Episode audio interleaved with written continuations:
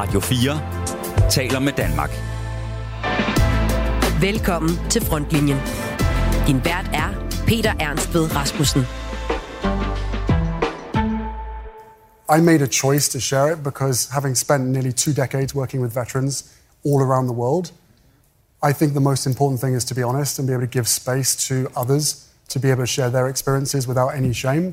And my whole goal and my attempt with sharing that detail Jeg besluttede mig for at dele det efter at have brugt næsten to årtier på at arbejde med veteraner over hele verden.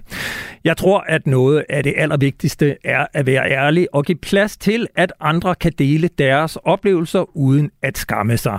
Og hele mit mål og formål med at dele den detalje er at reducere antallet af selvmord. Citat slut. Sådan sagde den britiske prins Harry for få dage siden i det amerikanske talkshow Late Night with Stephen Colbert på CBS om at fortælle i sin bog, på dansk hedder den Reserven, at han dræbte 25 talibanere, da han var udsendt til Afghanistan. Bogen udkom tirsdag, og den har skabt en del debat. Set med militærbriller er den opsigtsvækkende, og den giver et interessant indblik i livet i det britiske militær og naturligvis kongehus. Du skal høre mere om prins Harrys bog senere i programmet, hvor vi også skal med danske kobramalere til Østblokken under den kolde krig som et led i NATO's kulturdiplomati. Du har stillet din transistor ind på frekvensen med en direkte forbindelse her til frontlinjen, og jeg byder dig velkommen indenfor. Radio 4 taler med Danmark. Men vi begynder udsendelsen her.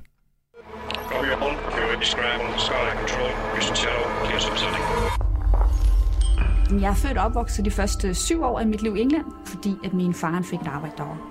Jeg husker menneskerne som meget høflige, og meget øh, empatiske og meget ydmyg. Og det er helt sikkert også nogle af de værdier, som jeg har taget med mig i dag, og som jeg også bruger i mit officersvirke. Sådan fortæller Christina i en af forsvarets aktuelle værvevideoer om en karriere som officer i flyvevåbnet. Men hvad er det for en uddannelse, som forsvarets kadetter på officersuddannelserne får i dag? Det skal vi debattere nu.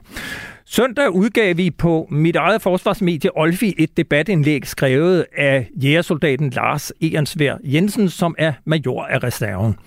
Han har som instruktør på Jægerkorpsets kursus i patruljetjeneste haft tre årgange af kadetter fra Hærens officerskole igennem, og hans oplevelser er ikke ligefrem opmuntrende.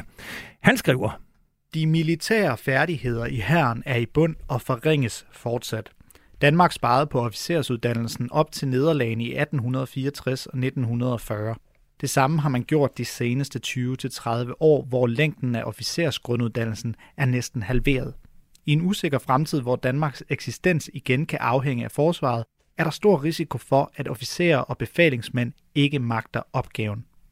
Hvis vi kun prioriterer materiel og ikke uddannelse i det kommende forlig, så ender vi som russerne i Ukraine med masser af materiel, men med elendig ledelse, fordi uddannelsen er kuldsejlet. Jeg vil gerne have haft Lars Egernsvær Jensen i studiet for at uddybe sin kritik, men det takker han nej til. Han skriver, Jeg har givet mit skriftlige faglige bud på problemet og de mulige løsninger. Jeg bliver ikke en del af beslutningsprocessen, som bliver politisk. Andre må tage mit synspunkt videre, hvis de er enige. Citat slut. Og nu kan jeg så i stedet byde velkommen til dig, Niels Tønning. Du er formand i HUD, hovedorganisationen af officerer i Danmark. Velkommen til. Tak skal du have. Og så kan jeg jo endeligvis spørge dig, er du så enig med Lars Ehrensvær Jensen? På rigtig mange områder der er jeg fuldstændig enig med ham. Øh, han, han sætter fingeren ned på noget af det, som også vi har ageret meget på. Det er, øh, hvad er det egentlig, man uddanner til på hvilke niveauer, når man skal være officer? Øh, og så, så ja, på rigtig mange områder der er jeg faktisk enig med ham. Kan du ikke lige prøve at tage os med i den udvikling, der er sket i officersuddannelserne de seneste 10 år? Jamen, jeg, jeg tror, at man skal nok ikke skue så meget tilbage, men altså, da, da jeg selv var på officerskolen, der var, øh, der var officersuddannelsen fire et halvt år. Øh, der var meget hands-on. Der er ikke det våbensystem, jeg ikke blev udlært på i herren. Øh, vi kunne det hele. Øh, vi havde orienteringsløb øh, cirka en gang om ugen i de hele uddannelsesforløbet. Og, og det er jo lige præcis noget af det, som han også kommer ind på i sin artikel, at sige, at den her dybde i indlæring i militære færdigheder, det er ikke en, man kan læse sig til. Det er en, det er en man skal opleve sig til. Øh, og det er også den, der giver en en overhøjde som leder, fordi det giver tryghed i den ledelse, du udøver. Jeg ved godt, hvad det er, jeg leder, for jeg kan det selv, og jeg har prøvet det selv. Øh, og det skal, man ikke, det skal man ikke undervurdere betydningen af. Og han nævner blandt andet helt konkret netop orienteringsløbene, at øh, jeg tror, de får tre orienteringsløb øh, nærmest på hele uddannelsen, som, som, som jeg næsten forstår det, og i, i hvert fald, og, og det giver nogle problemer i forhold til, hvad man så kan, når man kommer ud. Øh, ved siden af dig, der står en anden øh, for nogle ganske velkendt officer. Velkommen til dig, øh, Ejgil Schønning, pensioneret Oberst. Du var indtil 2013 chef på Herrens Officerskole og advarede dengang på det kraftigste, kraftigste mod de ændringer, som du kunne se var på vej. Det gjorde du blandt andet i en tale i anledning af Herrens 300 års jubilæum den 26. august for 10 år siden. Jeg har givet dig et uddrag af talen, og jeg kunne godt tænke mig, hvis du kunne øh, læse lidt op af, hvad det var, du sagde den 26. august 2013. Det vil jeg gerne.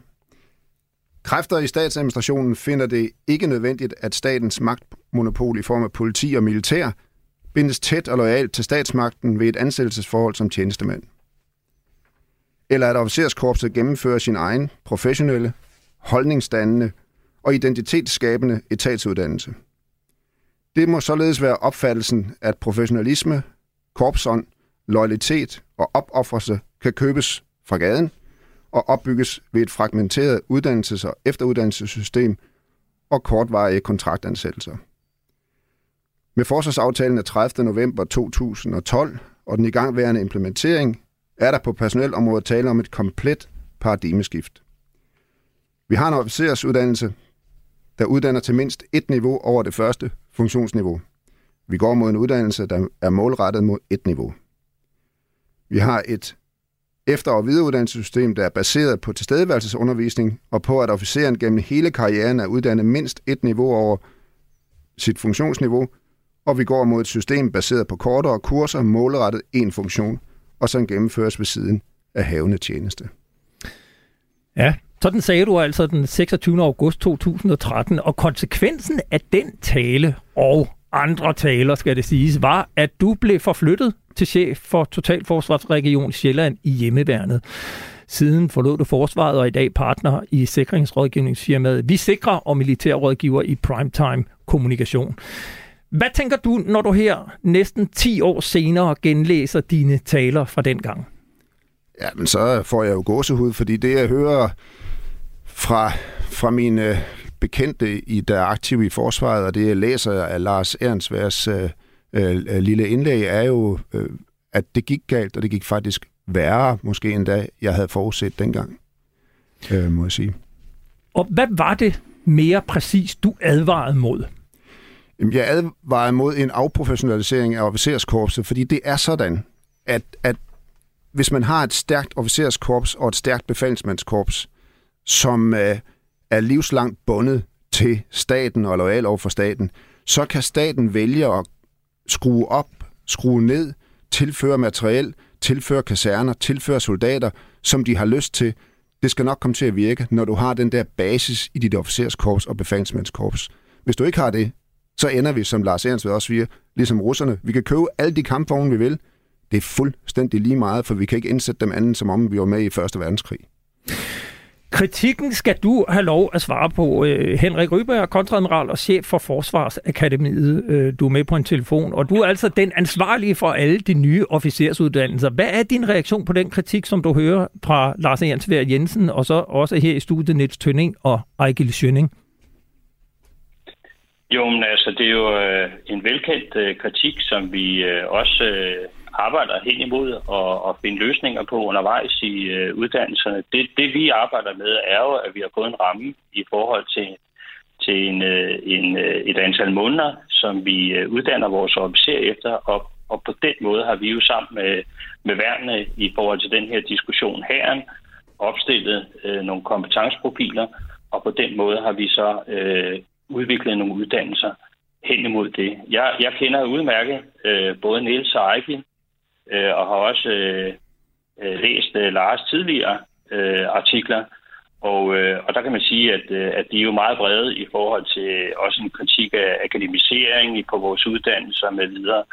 Jeg, jeg er udmærket klar over, at, øh, at vores nuværende uddannelse ikke er som den gamle, som jo også i sin uddannelse øh, havde nogle øh, meget mere øh, hvad hedder det, erfarne folk, som kom på officersuddannelserne, og som havde en baggrund i værnene. Det har man ikke i dag, øh, anden dem, som søger internt ind på vores uddannelser. Derfor er vi nødt til at sammensætte uddannelserne anderledes.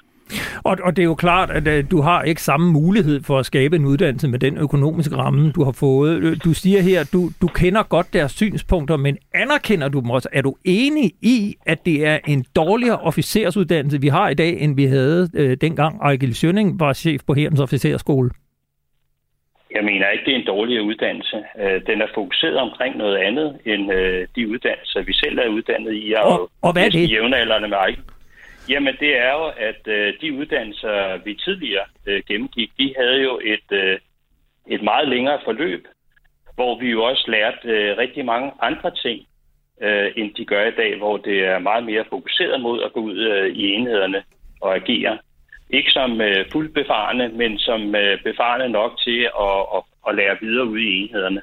Og det er en anden måde at uddanne på, og det, øh, det er fuldstændig øh, enig med de andre i, at det gør jo, at de ikke er lige så erfarne, når de kommer ud, som de er, eller som de var tidligere. Til gengæld så er systemet også ændret ud i enhederne i forhold til at tage imod dem på en anden måde, end vi blev taget imod, dengang vi kom ud på officerskolerne.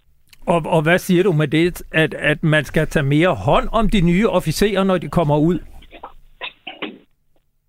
Jamen altså, øh, i den øh, uddannelse, som, øh, som Ejgil jo også øh, taler om, da han var, var chef, der var jo øh, både uh, Herrens Kampskole, som han selv har været chef for, som stod for nogle tjenestegrensuddannelser, øh, inden de forlod øh, officerskolen. Det var godt nok ikke officerskolen direkte, der, der, der uddannede, men, men, men kadetterne var jo underlagt officerskolen, og det betød jo, at de var mere færdiguddannede, når de gik ud i de enkelte regimenter, hvor i dag, der er det hvad hedder det, målet, at de i regimenterne bliver videreuddannet, afhængig af, hvad for en tjenestgren de skal, de skal til.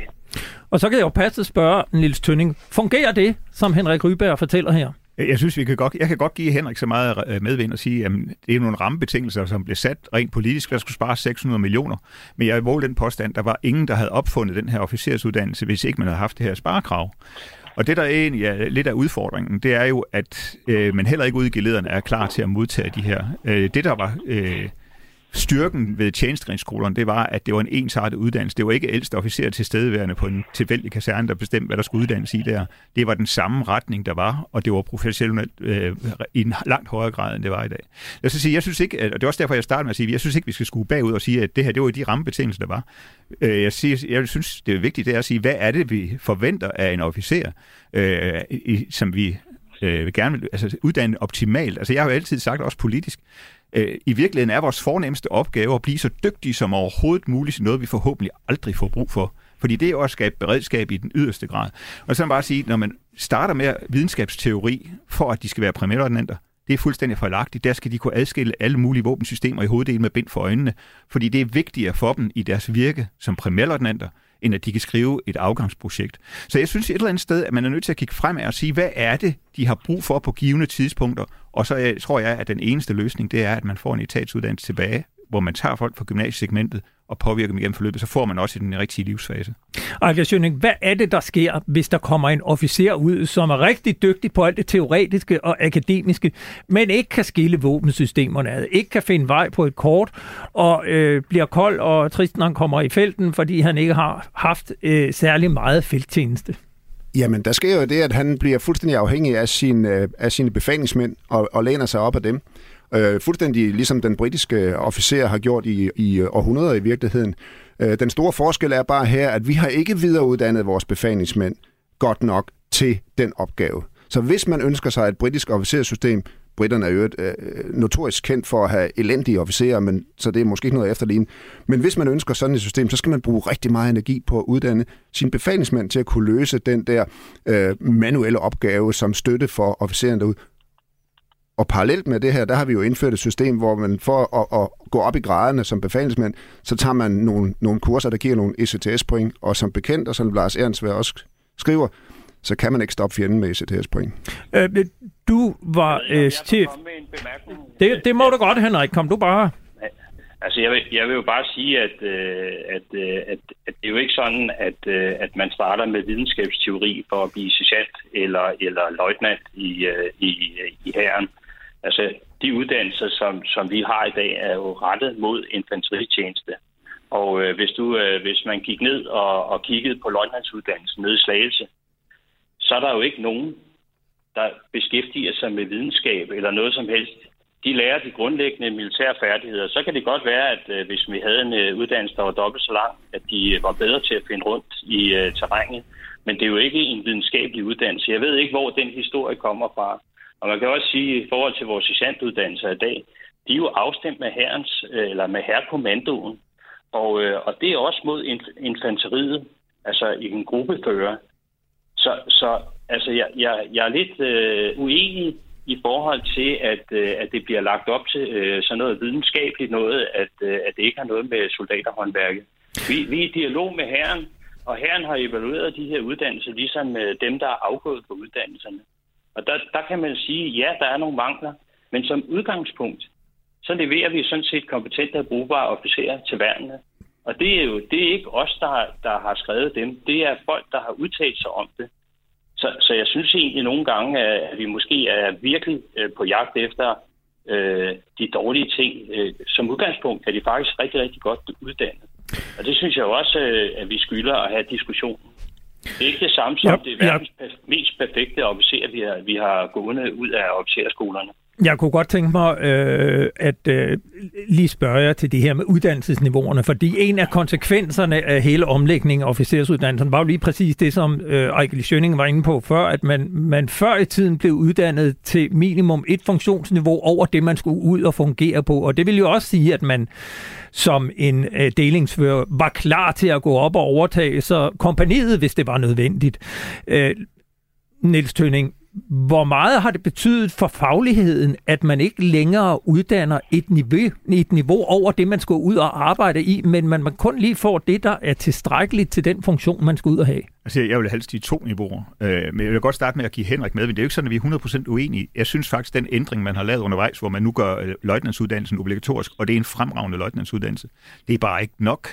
Øh, men, men som bare sige, jeg, jeg vil primært sige to niveauer op, fordi hvis ikke du er i stand til at forstå den ramme, du skal operere i, og de vilkår, du, på, påvirker, altså, du pålægger din undergivende, 100 procent, så er du ikke i stand til i virkeligheden at udøve abstrakt taktik. Det skal jo være, der er jo ikke nogen plan, der holder til mødet med fjenden. Og det, at du kender som, øh, som delingsfører øh, både øh, batallions- og kompagnitaktik, det gør, at du forstår hensigten med den manøvre, som du som delingsfører skal lave. Og du kan så både gå op og være kompagnichef, men du kan også sørge for at, at ændre din plan i felten øh, i takt med situationens udvikling. Og, og hvad er så konsekvenserne i dag ved, at man ikke har den uddannelse, der giver den viden til det niveau over. Men, men der er mange udfordringer i det, øh, Peter. Det er også, at når man laver det her, som bliver just-in-time-princip, så bliver det faktisk oftest just too late og too little. Fordi øh, når situationen så opstår, så har man ikke den evne. Og, og, og det vil sige, at vi får noget, som ikke er synkron. Altså, det er ikke, det er ikke, øh, det er ikke en sammensat enhed, hvor man alle er i virkeligheden arbejder i den samme retning, fordi de skal hele tiden korrigeres. Altså det, som har været øh, styrken i, det, i, det danske, i den danske her i mange årtier før, før det her, det har jo netop været, at vi har haft de bedste øh, officerer, som har været i stand til også at agere i situationen, selvom at de øh, i virkeligheden blev sat i en situation, hvor det var på et højere niveau, at øh, udfordringen var. Og hvis du så ser på officeren i dag i forhold til, hvor han var for 10 år siden, hvor er vi så, skal vi sige, en skala fra 1 til 10? Men det, det vil jeg helst ikke sætte tal på, fordi jeg vil, jeg vil også sige til Henrik, at vi laver fremragende officerer. Jeg synes egentlig, det er fantastisk, at man når så langt med den tid, der er sat til af. Vi skal bare ikke stille os til, tilfreds med ikke at opnå det optimale. Og, og det optimale vil være, at de får en overindlæring på alle de militære færdigheder, bedre kendskab til både våben, materiel, øh, personellens forhold osv. Nils og jeg er jo øh, øh, klassekammerater øh, fra, fra officersuddannelsen og har fulgt det sad har et fuldstændig parallelt karriereforløb, eller i hvert fald uddannelsesforløb, bag os på tre niveauer, som alle sammen var rigtig tunge militær. Militærfag var, var hovedsagen. Og, og det betyder, at sådan nogen som os uanset hvad vi bliver sat til ude i NATO-funktioner, øh, kunne finde ud af det, for vi havde lært om det. Også selvom det ikke var noget, vi beskæftigede os med i dansk forsvar, eller et våbensystem, vi ikke beskæftigede os med i dansk forsvar. Og det kendetegner det bredt uddannede officerskorps. Og det kan de ikke i dag. Fordi der er simpelthen ikke militær fag nok, når vi kommer op på niveau 1 og niveau 2 af videre eftergående øh, videre uddannelse. Øh, der, der er det jo ECTS-point, man fokuserer på, og de er rigtig civile, fordi det tæller ikke rigtigt, det her militære. Så kunne jeg jo godt tænke mig at spørge dig, Henrik Ryberg, som chef for Forsvarsakademiet. Altså nu kigger vi ind i et øh, kommende forsvarsforlig, der i løbet af de næste syv år skal føre det danske forsvarsbudget op på 2% af BNP, som vi i sin tid har lovet NATO. Og der er jo rigtig mange, der taler om, øh, hvad der skal øh, renoveres af kaserner og købes af øh, nedslidt udstyr og køretøjer og materiel og våbensystemer og ammunitionslager, der skal, der skal fyldes op. Når du sidder som chef for Forsvarsakademiet, er det så dit håb og dit ønske, at der bliver tilført nogle af de midler, der blev fjernet fra uddannelsesområdet, således at man kan løfte officersuddannelser, få dem op tilbage til noget af det, der var engang? Altså, som øh, akademichef har man jo altid et ønske om, at ens område bliver prioriteret. Så jeg kunne godt tænke mig at starte et andet sted, fordi at, øh, at vi har jo faktisk, øh, apropos det, vi lige har talt om, vi har jo også lyttet til Nils Tønning og andre i forhold til det her med at at uddanne mod et niveau over, fordi at øh, de erfaringer, vi havde med de første hold, var jo, at de ikke var fokuseret mod afdelingsniveauet. Og det har vi i hvert fald også, det ved jeg også, at vi har været i dialog med, med Niels om, øh, tilpasset i de efterfølgende uddannelser. Og i forhold til det øh, historien om, at vi er styret af ECTS-point, prøv at høre, det er os, der sætter rammen for, hvad for nogle uddannelser vi skal gennemføre, og hvad der skal ind i de uddannelser. Så er der nogle særlige kvalitetskrav i forhold til, hvordan man kan opnå et ECTS-point, i forhold til, hvor mange ugers uddannelse og alt muligt andet det tager. Der er ikke nogen civile fag, der er styrende for vores militære uddannelser i dag. Øh, så, så, så jeg ved simpelthen ikke, hvor den øh, historie kommer fra. Og, og vi har jo også, øh, det ved Niels jo også, vi har også været inde og evaluere vores uddannelser. Og ja, der er nogle områder, hvor man kan sige, at, øh, at de tre værn, og dimittenterne har anbefalet, at vi forlænger det inden for nogle, øh, nogle områder, men vi snakker jo ikke om en omlægning af vores officersuddannelser. Vi snakker om at få lidt tid, hvor man kan lære øh, nogle særlige områder, som vi har været nødt til at skære væk fra. Når, øh, når I nu står her, øh, dig, Ejkel Schønning, som tidligere øh, chef for Herrens Officerskole, er der så ikke også øh, noget, at det er nemt at kritisere øh, det eksisterende, fordi at øh, du var en del af det, der var engang, og, og, og mindes alt det gode, og hvor det måske er, at, er nemt bare at sige, jamen, jamen det fungerer ikke? Jo, det er fuldstændig rigtigt, og derfor har jeg jo heller ikke brugt meget energi på det, øh, siden jeg gik på pension. Øh, men, men jeg kan jo ikke modstå en invitation til at komme ind og tale om, om mit hjertebarn, nemlig officersuddannelsen og korpsånden og officerskorpset som sådan. Og, og i stedet for at snakke om, at vi nu skal have øh, 44 flere Leopard 2-kampvogne, eller ubåde, eller, eller hvad nogle politikere nu kan slynge ud, som vi lige præcis skal have, så synes jeg, det er meget mere interessant at fokusere på det, som både Niels og jeg sagde fra starten, nemlig at for at vi kan komme videre med, med, med de væbnede styrker, der skal vi have officers- og befalingsmandskorps, der har viden, færdigheder og holdninger, og for officerskorpset, som er helt anderledes end alle andre etater, mod og vilje. Og det får du ikke fra gaden. Det får du ikke med at tage en universitetsstuderende og putte nogle kurser ovenpå. Det får du ved at starte en etatsuddannelse igen. Og, og et videre udviklingsforløb. Og, og det, der ligger i etatsuddannelse, det er vel også det forhold, at man som øh, officerskadet for år tilbage havde tilstedeværelse på skolen, og, og man boede og levede ligesom i et uddannelsesmiljø, og så kom man ud fra det tjeneste. Hvor meget af uddannelsen i dag foregår ved kortere kurser, der tages ved siden af havende tjeneste i et regiment eller på en flådestation? Eller? Præcis, og det, det var faktisk, øh, da Niels og jeg gik på, på officerskolen, og det er jo rigtig længe siden, øh, øh, det, det er før Tjernobyl, der der havde vi faktisk tid til eftertanke, for det var sådan noget, der lå i den ordning, at der skulle også være tid ved siden af timerne til at lave øh, korpsopbygning og, og interesseuddannelse. Men da jeg så var chef derinde, der var faktisk problemet, at vi havde læst for meget på kadetterne. Vi havde jo 50 timers øh, uger, og der, jeg måtte simpelthen sige til de dygtige majorer, vi er nødt til at skære ned. Færre opgaver, vi er nødt til at, at, at læse mindre, sådan så de har tid til også at gøre alt det andet, der bygger den her korpsånd op, som vi kan ud og forberede os på den næste krig. Niels Tønning, er det noget af det, som øh, I anbefaler, at, øh, at, at man skal tilbage til? At man har mere tilstedeværelse og mindre af det her øh, kurser, der øh, man tager ved siden af havene til? Det er jo ingen hemmelighed, at det har også været en kæmpe udfordring for kadetter og, og for officers øh, af dem, der går på skolen, for, fordi det er en udfordring rent familiært og hjemme i privaten. Jeg vil, jeg vil være så træt af, at vi skal hele tiden kigge tilbage og sige, jeg, vil ikke, jeg ønsker mig ikke tilbage, jeg vil fremad, jeg vil have det, der er det bedste for forsvaret. Og, og så vil jeg bare sige, der, der er jeg så enig med Michael. Jamen, jeg, jeg er enig i, at hvis ikke man har oplevet den øh, værditilvækst, der foregår i, at man er sammen omkring nogle opgaveløsninger fysisk til stede, øh, så vil sige, nu er jeg jo selv på, gået på øh, det her Jedi-kursus OFO med øh, Ejgil som taktiklærer i virkeligheden, ikke? Jamen altså... Øh, altså siger, officers- og føringsuddannelsen. ja, præcis. Og, og der må bare sige, at, at øh, man, man kan simpelthen ikke... Det er først, når man har været i det, man ved, hvad der, hvad der sker, når man har løst 60 opgaver, og så ser den værditilvækst, der foregår på nummer 61, 62 og 63. Det er helt fantastisk. Og det må sige, det får man altså ikke, hvis ikke man er under pres og under lang tid. Men tiden til refleksion, at det ikke er øh, de her 50 timer, fordi de, de skal bare overleve. De skal ikke nødvendigvis blive bedre, de skal bare overleve. Og, og det, det, det er lige så vigtigt.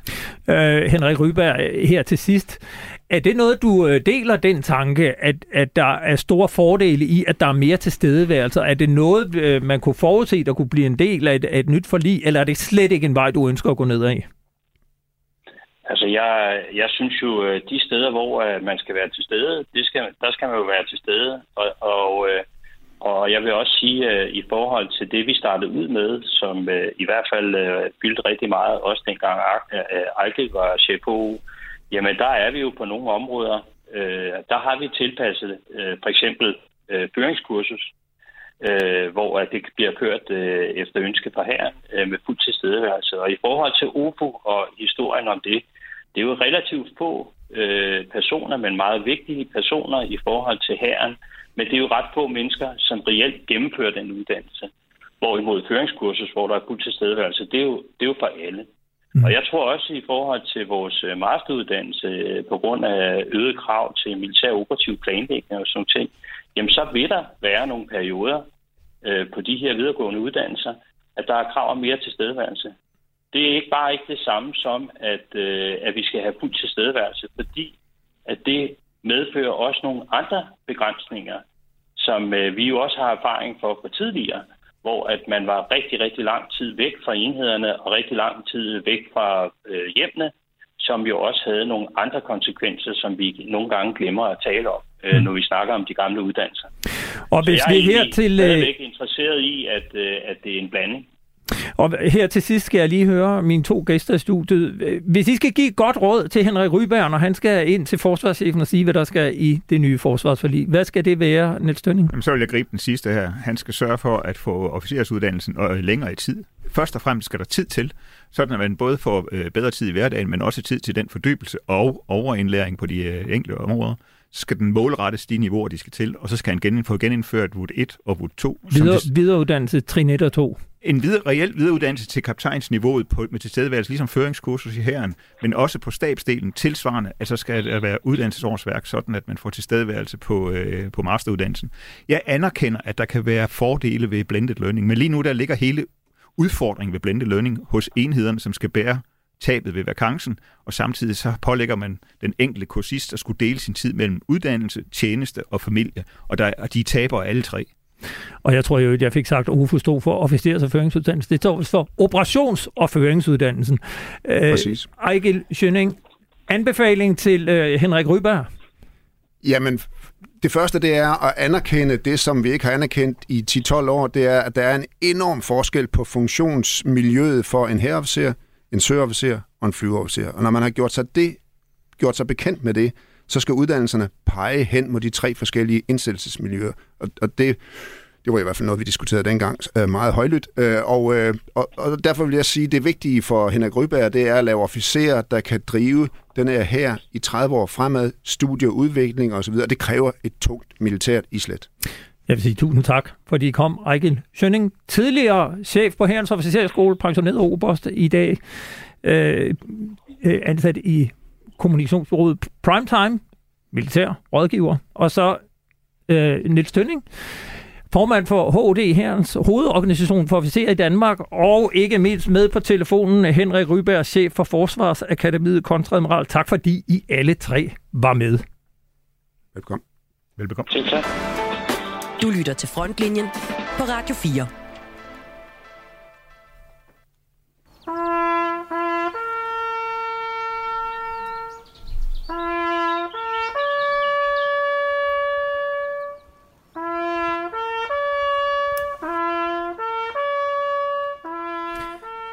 Det her er lyd optaget under en grænsenedlæggelse ved en byste af soldaten Anders Lassen på Holmegård Gods den 4. maj 2019, og den stammer fra en video på Anders Lassen Fondens Facebook-side.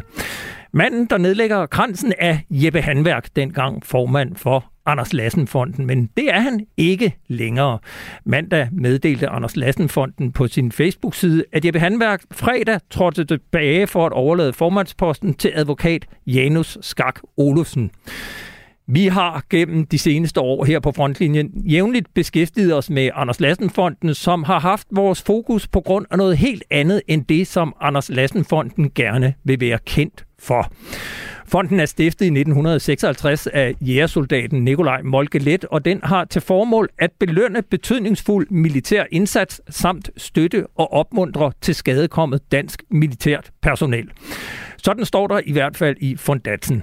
Kronprinsen er protektor, og i bestyrelsen sidder de til enhver tid siddende chefer for henholdsvis Jægerkorpset og Frømandskorpset. Og nu kan jeg så byde velkommen til dig, Kasper Junge Vester. Jo, tak. Jeg er jo egentlig til daglig din chef på forsvarsmediet Olfi, hvor du og jeg skriver om dansk forsvars- og sikkerhedspolitik. Øh, og jeg har jo hævet dig ind, fordi det er lidt svært at få andre til at tale om denne sag. Men så kan jeg jo spørge dig, hvorfor er Jeppe Hanværk trådt tilbage som formand for Anders Lassen-fonden? Jamen det har hverken han eller fonden givet nogen øh, officiel forklaring på. Men det er jo øh, svært måske ikke at koble den til nogle af de sager, vi har beskrevet på Olfi de seneste par år, som, som jeg tænker, vi skal rulle lidt ud her i de kommende minutter. Og hvad er det for sager? Jamen det er jo blandt andet øh, måske mest prominent sagen om, om den her aktivitetsdag for øh, rapgruppen Suspekt, som blev gennemført på Marinestation Kongsøre for et par år siden. Øh, og så handler det lidt om nogle øh, indsamlinger, som man ikke har haft øh, tilladelse til, og der er sådan flere andre forhold og nogle forskellige hatte, som Jeppe Handværk har haft på, som, som har tiltrukket sig noget, øh, noget opmærksomhed. Ja, kan du ikke prøve at gøre os lidt klogere på dem? Hvad var det, som øh, tilkaldte denne her negative opmærksomhed? Jo, men det, men det var øh, et interview, vi lavede med chefen for øh, Frømandskorpset på Marinestation Kongsøre i november 2019, hvis jeg ikke husker helt galt, hvor vi blandt andet øh, talte om en besøg, der havde været på Marinestationen af øh, musikgruppen Antonelli Orchestra. Øh, Jens Birkebæk Bak hedder chefen, og han er personlig ven med Klaas Antonsen, som er orkesterleder. Ja, han, han var chef for Frømandskorpset. Han var chef, ja. han, er, han er fratrådt nu. Øhm, og undervejs i, i det interview, vi laver med ham der, der kommer der nogle flere oplysninger frem, og efterfølgende så beder Peter Bøjsen, hans... Øh, Generalmajor, generalmajor for Specialoperationskommandoen. Ja, han beder om en redegørelse øh, om, om nogle forskellige øh, mulige vendetjenester, der er foregået deroppe, og som vi har spurgt ind til.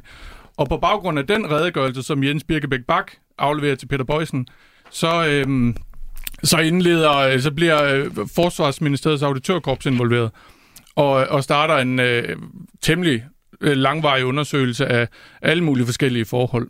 Og på baggrund af den undersøgelse, som øh, munder ud i ingenting, øh, men der kommer nogle øh, afhøringsrapporter, som, som vi får agtindsigt i.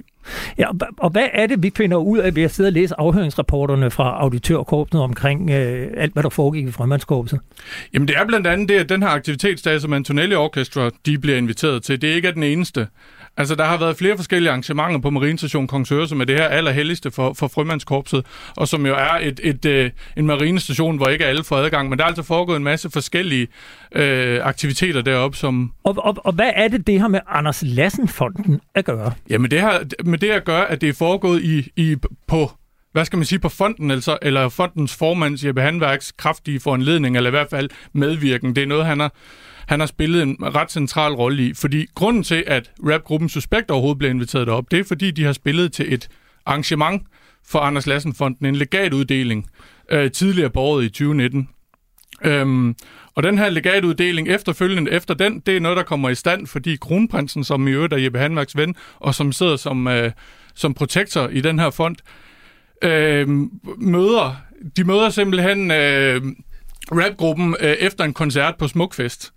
Øh, efter den koncert, eller i forbindelse med det møde, der spørger, øh, der spørger Jeppe Hanværk øjensynligt, om ikke de vil komme og spille til den her legatuddeling. Det takker de ja til. Det skal de Gratis, ikke have noget. Gratis. De skal bare dække deres udgifter.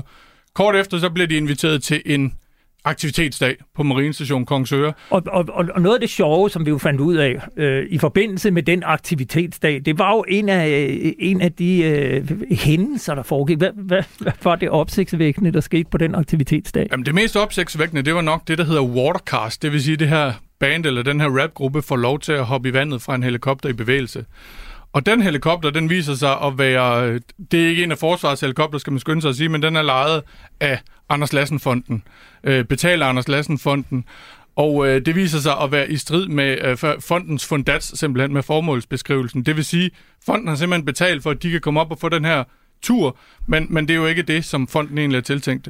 Ja, og, og noget af det, der jo så fremgik, øh, vi spurgte Civilstyrelsen, om øh, det var et øh, formål, der levede op til fondens øh, formål, eller i hvert fald en begivenhed. Og Kan du ikke lige trække os igennem, hvad var det hele dialogen med Civilstyrelsen øh, afdækkede? Jo, altså øh, vi henvender os til Civilstyrelsen for at høre, om det her det er i overensstemmelse med fondatsen, som er, at, øh, eller fondatsens formålsbeskrivelse, som går ud på, at den her fond, den skal belønne hvad skal man sige, øh, sårede øh, veteraner, sårede soldater, i det hele taget de her specialstyrker, og knytte dem tættere sammen. Øhm, og på baggrund af vores henvendelse, der indleder Civilstyrelsen så en øh, undersøgelse af det her forløb. Øh, og det kører over mange, mange måneder, men de ender med at nå frem til, at netop udgiften til helikopteren øh, kan altså ikke betegnes som uddeling af fondsmidler. Det vil sige, dermed er det ikke i overensstemmelse med fondens fundats. Så de her, de her øh, udgifter, de er altså, hvad skal man sige, øh, de er uberettede. Og øh, der var jo flere ting i det her. Altså, helikopteren kostede 21.000, og, og noget af det, der jo også var lidt opsigtsvækkende, det var jo, øh, vi spurgte jo Anders Lassen-fonden løbende, og, og svaret fra Anders Lassen-fonden var jo hele tiden, at det var formanden, der svarede på spørgsmål, øh, og, og han ville ikke svare på spørgsmål. Jeppe Handværk nægtede at stille op til interview omkring det. Og det vil sige, at vi var nødt til at trække det ud af agtindsigter det ene og det andet sted. Men øh, hvordan var det, at øh, helikopteren den var bogført hos Anders Lassen-fonden? Jamen, den var bogført som administrationsudgifter, øh, i lighed med, med nogle forskellige andre ting. Men lige præcis helikopteren kan altså ikke helikopterleje, det er ikke en administrationsudgift sådan i fondsretlig forstand. Så der, det blev der altså slået ned på, og Civilstyrelsen afgør, at at øh, bestyrelsen i den her sammenhæng har handlet i strid med formålsbeskrivelsen, har handlet ansvarspådragende, men de afgør til gengæld også, at det er uforsætteligt. Det vil sige, at pengene skal sådan set ikke betales tilbage, det gør bestyrelsen så alligevel. Så var der lige en, en, en anden interessant øh, sag, som handlede om øh, indsamlinger. Hvad, hvad var det? Jamen, din øh, tidligere kollega her på programmet, Jeppe Rets Husted, han finder jo ud af, at, at Anders Lassen-fonden øh, samler penge ind på deres hjemmeside. Der er sådan et link, hvor man kan donere. Man kan også donere med mobile pay, så vidt jeg husker. Øhm, og det har de gjort i årvis. Øh, Jeg finder siden ud af igennem øh, det internetværktøj, der hedder Wayback Machine, og det foregår siden 2007. Der er bare lige det ved det, at de kun har haft tilladelse i to af årene. Det vil sige, at i rigtig, rigtig mange år, øh, 12-13 år, der har man samlet penge ind, uden at indsamlingsnævnet under Civilstyrelsen har givet tilladelse til det. Men det, der så til gengæld også kommer ud af det, det er, at, at Civilstyrelsen afgør, eller indsamlingsnævnet afgør, at de her ting, de falder for forældelsesfristen. Men altså, der har været samlet penge ind i, i 12 år, som man ikke har haft øh, ret til at samle ind. Men øh, rigtig mange sager, som øh, man vil tro, en fond som Anders Lassen-fonden havde styr på og ikke havde. Og det skal retfærdigvis siges, at øh, det fik jo ikke rigtig nogen konsekvenser andet end, at alle de her besøg hos Frømandskorpset medførte, at forsvaret strammede op på reglerne for civiles besøg på forsvarets tjenestesteder. Vi har naturligvis spurgt Jeppe Hanmark, om han ville stille op til et interview, men det ønsker han ikke med den begrundelse, at han og jeg har en baserende retssag kørende ved domstolen om en helt anden historie historie. Vi har også spurgt den nye formand, Janus Skak Olufsen, om han vil være med i dag, og han takker også pænt nej og skriver, citat, Jeg har kun netop lige overtaget formandstolen, og selvom jeg har fulgt Anders Lassenfonden og dens vigtige arbejde fra sidelinjen, så er jeg som nytiltrådt formand stadig i gang med at sætte mig ind i fondens virke, mens det arbejde pågår, og indtil vi som bestyrelse har haft lejlighed til at sætte os sammen med mig i formandstolen, tillader jeg mig derfor at takke nej til dit tilbud, men jeg håber, vi vil få lejlighed til at tale sammen på et senere tidspunkt, og takker for din interesse for fonden. Således altså Janus Skak Olesen. Jeg vil sige tak til dig, Kasper Junge Vester, fordi du kom ind og øh, fortalte, hvad det var, der måske ligger til grund for Jeppe Handværks stop som formand i øh, Anders Lassen Fonden. Radio 4 taler med Danmark. But I found a refuge there. Um, and as I talk about in the book, um, I found my purpose. Um, a purpose greater than myself and to be amongst comrades wearing the same uniform being treated. Jeg fandt et, tilflugt, et tilflugtssted og en mening i militæret. Et formål, der var større end mig selv. Jeg var blandt ligestillet i uniform, hvor jeg for første gang i mit liv ikke blev behandlet anderledes. Jeg kunne gemme mig fra mediernes sygelys. Det var et fantastisk sted at være og et fantastisk miljø, som jeg stadig er en del af. Prins Harry øh, Hertugen af Sussex, søn af den britiske kong Charles, var her, der og alle vegne i den forgangne uge, hvor hans bog Spærre, eller på dansk Reserven, udkom på 16 forskellige sprog over hele verden. Og klippet her var fra Late Night with Stephen Colbert på CBS.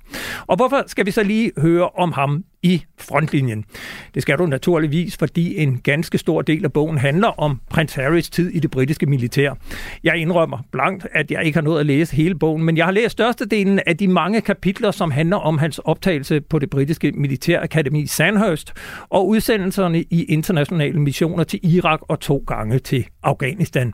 Og jeg skal blankt indrømme, at det som tidligere soldat og udsendt ikke bare er god underholdning, men ganske spændende læsning, for prins Harry er ikke blevet skånet for noget som helst.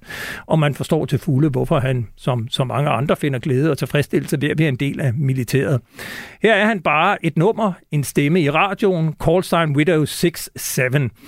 Han lever under primitive forhold i patruljebaserne i Helmand, som så mange danske soldater også kender til. Han har vagten om natten i forskellige operationsrum og leder ilden fra luften i kampen mod Taliban. Og i sin anden udsendelse til Afghanistan flyver han selv Apache-helikopter og tager afghanske liv. Afghanistan var en krig fuld af fejltagelser. En krig med enorm collateral damage. Tusindvis af uskyldige blev dræbt og lemlæstet, og det plagede os konstant. Så fra den dag, jeg ankom, var mit mål aldrig at gå i seng om aftenen og tvivle på, at jeg havde gjort det rigtige, at mine mål havde været korrekte, at jeg havde beskudt Taliban og kun Taliban, at der ikke havde været nogen civile i nærheden. Jeg ville gerne vende hjem til Storbritannien med alle mine lemmer, men endnu vigtigere var det at komme hjem med min samvittighed i behold. Hvilket betød hele tiden at være opmærksom på, hvad jeg lavede og hvorfor jeg gjorde det.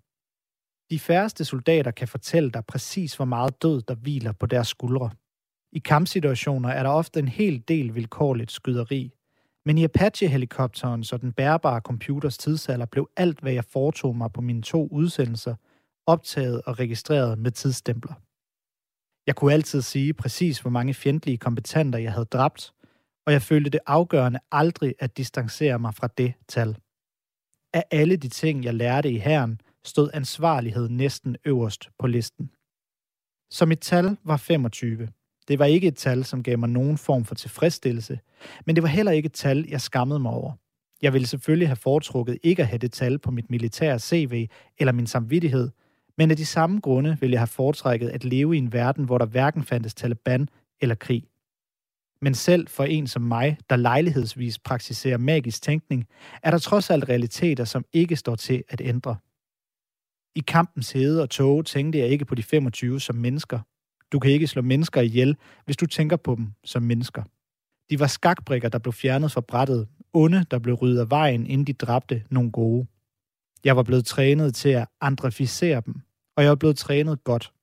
Jeg betragtede langt hen ad vejen denne tillærte afkobling som problematisk, men jeg betragtede det også som en undgåelig del af det at være soldat. Endnu en realitet, som ikke stod til at ændre. Øh, så den skriver altså prins Harry. Jeg skal ikke dømme ham, men bogen er et interessant indblik i det britiske kongehus og nummer tos søgen efter mening med livet. Ingen vil misunde prins Harry det liv, og de fleste vil forstå ham langt hen ad vejen, og så må jeg for egen regning sige, at jeg har en og ganske stor respekt for en prins, som selv ønsker at blive udsendt til krigen i Afghanistan, og som får tilladelse til det without caveats, altså uden forbehold. Og så siger bogen i det hele taget noget om, hvordan vi ser på de væbnede styrker i henholdsvis Storbritannien og Danmark. For kan man forestille sig, at prins Joachim havde fået lov til at tage på mission i Irak eller Afghanistan og gå på patrulje med de danske soldater i Helmand? Det stiller jeg mig tvivlende over for. Hvis du vil høre mere om prins Harry og bogen Reserven, havde vi meget mere om den i Radio 4's kulturmagasin Kreds, der både mandag og onsdag havde indslag om bogen. Både om, hvordan bogen lander i det tabloide medielandskab, og en anmeldelse af bogens litterære kvaliteter. Du finder begge dele i vores app eller på hjemmesiden, når du søger på Kreds fra mandag og onsdag. Du lytter til Frontlinjen på Radio 4. hvis jeg spiller falit, ikke sandt, det går jo sådan, ikke sandt, det går op og ned, ikke? Hvis, øh, hvis jeg har en samling for mig selv, ikke? Og, og, og så pludselig, så har jeg ingen penge mere, så sælger jeg hele gøjmer, ikke? Det kan jeg ikke, fordi jeg har foræret det til den, ikke? Og der, derved bevarer jeg altså muligheden for at kunne se de ting, jeg kan lide, ikke? Og jeg mener, øh, man, man kan jo ikke forlange mere. Nej, man kan ikke forlange mere. Det her var maleren Asger Jorn, som vi lige hørte. Det er dokumentaren Gyldne Øjeblikke fra 2001. Asger Jorn var selvfølgelig en særdeles kendt kunstner, men var Asger Jorn også kulturdiplomat i Østblokken for NATO? Det lyder måske skørt, men det var faktisk virkelighed fra 1960'erne op igennem både 70'erne og 80'erne, hvor NATO forsøgte at påvirke Østblokkene i det, der for NATO ville være positiv retning, og det gjorde NATO blandt andet ved hjælp af kunst. Og kunst fra kendte danske malere som Asger Jorn, Egil Jacobsen og Ilse Asfeldt. Cobra-kunstnerne blev de også kaldt, fordi de var en del af en europæisk sammenslutning med andre kunstnere fra Belgien og Holland. Kunstnerne kom fra København, Bruxelles og Amsterdam, og som den meget opmærksomme lytter allerede har fanget, så kan man tage forbogstaverne fra de tre byer på engelsk og stave til Cobra.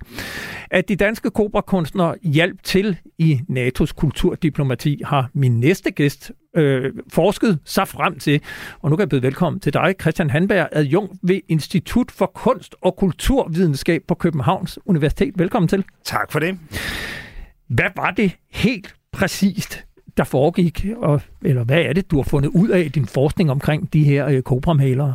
Jeg har fundet ud af, at der fandt en masse udstillinger af dansk kunst sted, som øh, i den grad highlightede Cobra-kunstnerne i de såkaldt statssocialistiske lande på den anden side af jerntæppet. Øh, det er noget, der starter lige omkring 1960, altså da tøbrudsperioden sådan indtræffer i, i hele koldkrigskonteksten, øh, øh, og fortsætter helt op til murens fald.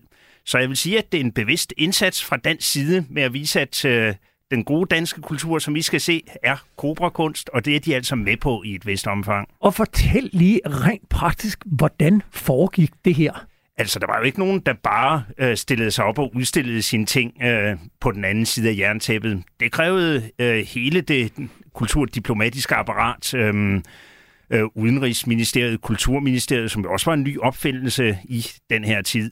Øhm, så det altså var en, en stor operation, så at sige, og vi kan måske også netop se det som en, øhm, en diplomatisk eller endda øh, sikkerhedspolitisk operation at udstille øhm, fri abstraktion som Cobra-kunsten her. Jamen, og, og, og prøv lige at uddybe det. Altså, en ting er, at vi har Kulturministeriet og Udenrigsministeriet indover. Hvor kommer NATO ind i billedet? Uh, NATO har en komité, hvor de enkelte lande diskuterer deres indsats. Uh, hvad har vi lavet på de forskellige fronter? Hvilke uh, musikere, hvilke balletkorps har vi haft over? Hvilke udvekslinger af forskere har vi haft i gang? Det mødes de så i sådan en komité uh, og udveksler uh, erfaringer omkring uh, lækker strategi for uh, fra starten af 60'erne og frem. Committee for East-West Exchanges. Det er jo fuldstændig fantastisk. Prøv lige at fortælle lidt mere, hvad var tankerne bag det her? Altså, hvordan opstår ideen om NATO's kulturdiplomati? Øh, det er jo påvirkning gennem tilnærmelse. Øhm, øh, Wandel durch Annehmung, øh, som det blev sagt i den tyske ostpolitik, som kommer frem sidst i 60'erne. Og, og det forstår jeg ikke. Hvad betyder det? Øh, jamen, det betyder, at man i stedet for at sætte hårdt mod hårdt, og ikke vil vide noget af, hvad der sker på den anden side, øh, vil man starte en udveksling. Man skaber kulturudvekslingsaftaler øh, land for land, øh, og det kan jo både se sådan venligt diplomatisk ud, men det er også med en klar agenda at ville påvirke. Uh, altså at når de kunne se uh, dansk kunst som Cobra-kunsten i, uh, skal vi sige, Polen eller Ungarn, så vil de også begynde at tænke anderledes, og der vil blive slået en kile mellem særligt de mindre statssocialistiske lande og, og Sovjetunionen. Ja, jeg synes, det er en fuldstændig fantastisk historie, men, men fortæl lige, hvor meget var malerne selv, eller kunstnerne selv bevidste om, at de var en del af et større NATO-diplomati? Um, det var her fra kunstner til kunstner. Nogen øhm, gik meget ind i det. Egil Jacobsen for eksempel, øh, han tog selv med derover, var nært tilknyttet Kulturministeriet øh, og øh, udtalte selv, at han virkelig ville, øh, ville øh, virke for øh, at påvirke tingene øh, for øh, de polske kunstners muligheder. Øh, så man kan nærmest snakke om et øh, ja, kunstnerdiplomati eller aktivt engagement i kulturdiplomatiet. Så det med, at Cobra-kunstnerne var nogle øh, frie fugle, der bare stod helt udenfor, det holder altså ikke.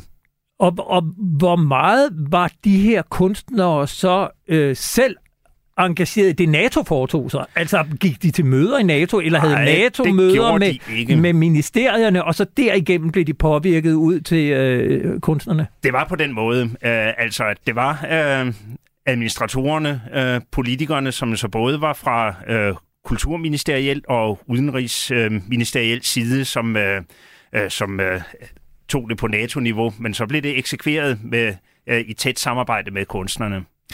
Var det en succes? Det tror jeg, man må sige. Øhm, altså, jerntæppet er der da ikke mere i hvert fald, og øh, overordnet ser man øhm, det kulturdiplomatiske som noget meget vigtigt i hele koldkrigskonflikten, og noget, hvor øh, den vestlige øh, side, altså, altså NATO-landene, fik klart overhånd. Øhm, og man må sige, at øh, når der blev skabt varige relationer, øh, blivende udveksling, og at øh, der var stor efterspørgsel efter den danske kunst, øh, i de statssocialistiske lande, at det har betydet noget. Hvor nyt er det her, du har fundet frem? Er det noget, man øh, vidste om dengang og talte åbent om, eller, eller var det noget, der foregik sådan lidt gedult, uden at vi skulle vide, hvad der egentlig lå bag hensigten om, at de her kunstnere skulle i Østblokken? Og øh, så har det også været aktivt glemt. Der har simpelthen ikke været interessen, øh, hverken øh, dengang eller øh, efter den kolde krigs ophør. Øh, det har været meget mere interessant at se mod kunstnercaféerne i Paris eller de prominente museumsadresser. Øh, så det er mere eller mindre skrevet ud af deres øh, biografi, men øh, har altså fundet sted og haft en stor betydning. Har du talt med øh, nulevende kunstnere, der måske endda har været en del af det her dengang? Øh, det har en lidt anden sammenhæng, ja. Øh, Kunstnere er jo desværre ikke i live, så vi har desværre ikke mulighed for at få deres ellers uh, utvivlsomt interessante perspektiver. Men uh, andre kunstnere, som på forskellige vis har deltaget i udstillinger på tværs af jerntabet. Um, så det har altså været uh, en uh, noget, mange har deltaget i uh, med forskellige bevæggrunde, og det er en meget vigtig historie at få frem, synes jeg. Absolut. Hvad, hvad siger disse nulevende kunstnere om det kulturdiplomati?